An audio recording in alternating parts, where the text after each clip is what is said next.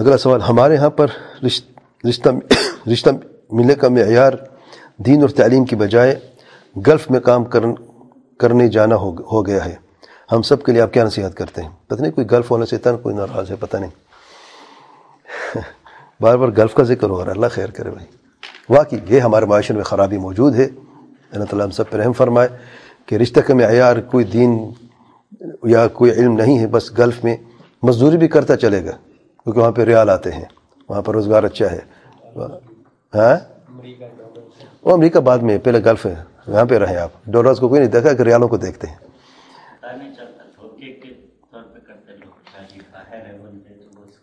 نہیں، وہ الگ بات ہے۔ دھوکے کی بات بات رہنے دیں۔ ابھی اس پہ آ جاتے ہیں۔ کیونکہ اس سے اور بھی بہت ساری چیزیں جڑی ہوئی ہیں۔ تو دیکھیں، معیار کیا ہے؟ صاحب دین، صاحب اخلاق ہونا چاہیے۔ یہ سب سے پہلی بات ہے۔ ہمارے معاشرے میں رحم اللہ سبحانہ تعالی سب سے آخر میں اگر دیکھیں وہ دین کو دیکھا جاتا ہے، اخلاق کو دیکھ سب سے پہلے یا تو مال، سب سے پہلے مال۔ شکل بھی نہیں۔ یعنی بعض لوگ ایسے جو میں نے دیکھے ہیں، اپنی بیٹے کو رشتے اپاہج سے کروا دیے۔ اپاہج ہے، کرسی پہ بیٹھا ہوا ہے، لیکن پیسے والا ہے، امیر ہے۔ بھائی پیسہ ملے گا۔ بیٹی خوش بیٹی خوش رہے گی۔ بیٹی، میرے بھائی بیٹیاں پیسوں سے خوش نہیں ہوتی۔ بیٹیاں گھر سے خوش ہوتی ہیں، گھر والے سے خوش ہوتی ہیں، اچھے خاون سے خوش ہوتی ہیں، جو اس کی عزت رکھے، جو اس سے پیار کرے، جو اس کو اپنا مقام دے، اپنا احترام دے۔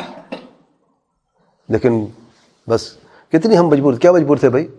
یعنی قربانی کی بکری تمہیں بیٹی نظر آئی مجبور تھے کہ اس نے بہت سارا پیسہ دیا، مہر بہت زیادہ دی اور ہمارے کچھ حالات تنگ تھے۔ تو سبحان اللہ۔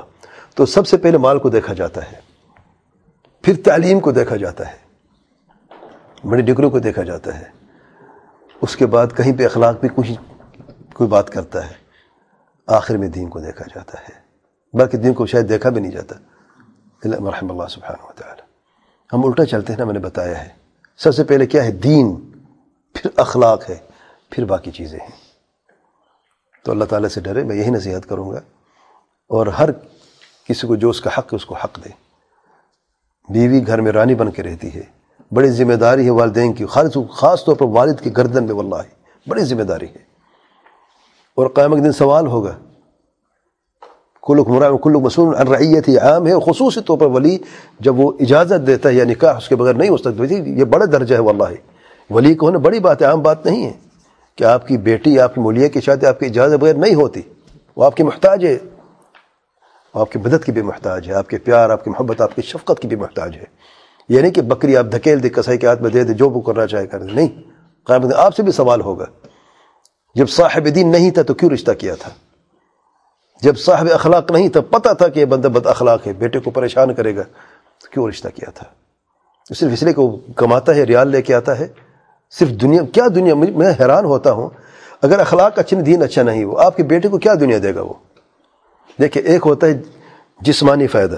کھانا پینا اچھا ہے، لباس اچھا ہے، یہ جسم آپ کو یعنی جسم کے لیے فائدہ مند چیزیں ہیں نا صرف۔ نفسیات کیسی ہے سائیکولوجیکل امپیکٹ اس پر کیا ہے؟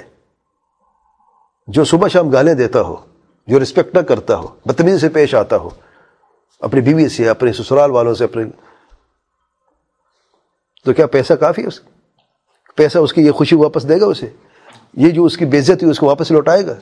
اس گھر والے کی بےزت تزریل ہوتی ہے آئے دن کیا واپس آ جائے گا پیسوں سے؟ نہیں واللہ۔ چاہے وہ گلف میں کام کرتے ہوں، چاہے وہ امریکہ کے ڈالر ہو کہیں پر بھی ہوں، تو صرف پیسہ نہیں دیکھا جاتا۔ ٹھیک ہے، پیسہ ریڑھ کی ہڈی ہے۔ ہم یہ نہیں کرے کوئی بغیر پیسے کا لڑکے سے شادی کروا دو یا یہ کرے لیکن سب سے پہلے جو دین ہے، اور دین سے مراد کیا ہے؟ صحیح عقل سے منہج والا ہونا چاہیے۔ اہل بدایت میں سے نہیں ہونا چاہیے۔ ہر بدایت میں سے تو اور مصیبت ہے۔ اخلاق اچھے ہونے چاہیے۔ ایسا بندہ ہو جو پتہ ہو کہ بڑے سے کیسے بات کی جاتی ہے چھوٹے سے کیسے شفقت کی جاتی ہے اپنے بڑے والوں سے کیسے بات کی جاتی ہے۔ حقوق ادائیگی کیا ہوتی ہے؟ رب کا حق کیا ہے؟ رب کے بندوں کا حق کیا ہے؟ تو ایسے شخص سے شادی کرنی چاہیے۔ اوپر والے جواب میں جب کیا کرنا چاہیے؟ ہاں یہی بتا رہا ہوں نا کہ تب جو شرعی عدالتیں ہوتی ہیں حاکم وہی یعنی حاکم کے پاس جا کے آپ پریزیڈنٹ کے یعنی آفس میں جاؤ اور کہ ہمارا نکاح کرا دیں۔ ایسے نہیں ہوتا۔ یا خلیفے کے پاس کوئی نہیں جاتا۔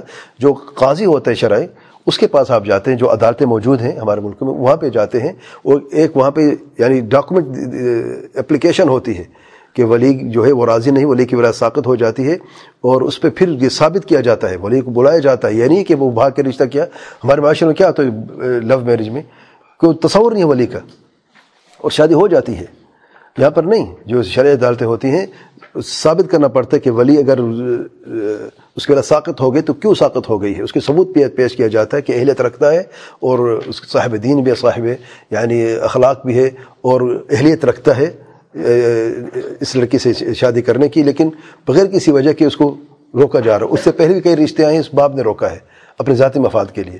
جب یہ ثابت جو ہو جاتا ہے پھر یہ جو جو عدالتیں پھر یہ اس کی نکاح کرا دیتی ہیں۔ عام طور پہ کورٹ میرج میں کیا ہوتی ہے؟ سب نہیں ہوتا۔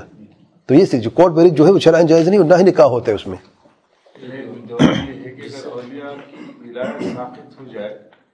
یہ لڑکا اگر اہلیت رکھتا ہو تو اس لڑکی سے شادی کورٹ میرج کر سکتا ہے۔ کسے کیسے ثابت کرنے ہاں اپلیکیشن دے کے طریقہ ہوتا ہے پروفیس ہوتا ہے اور قاضی بلاتا ہے ولی کو بلاتا ہے۔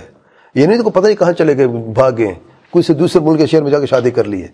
لو میرے کورٹ میں یہی ہوتا ہے نا یہاں پر نہیں اسی جگہ پہ جہاں پر بھی ہے اور ولی کو بلایا جاتا ہے اور ثابت کیا جاتا ہے شرح کی یہ اہلیت نہیں رکھتا تب جا کے پھر اس کا نکاح ہوتا ہے۔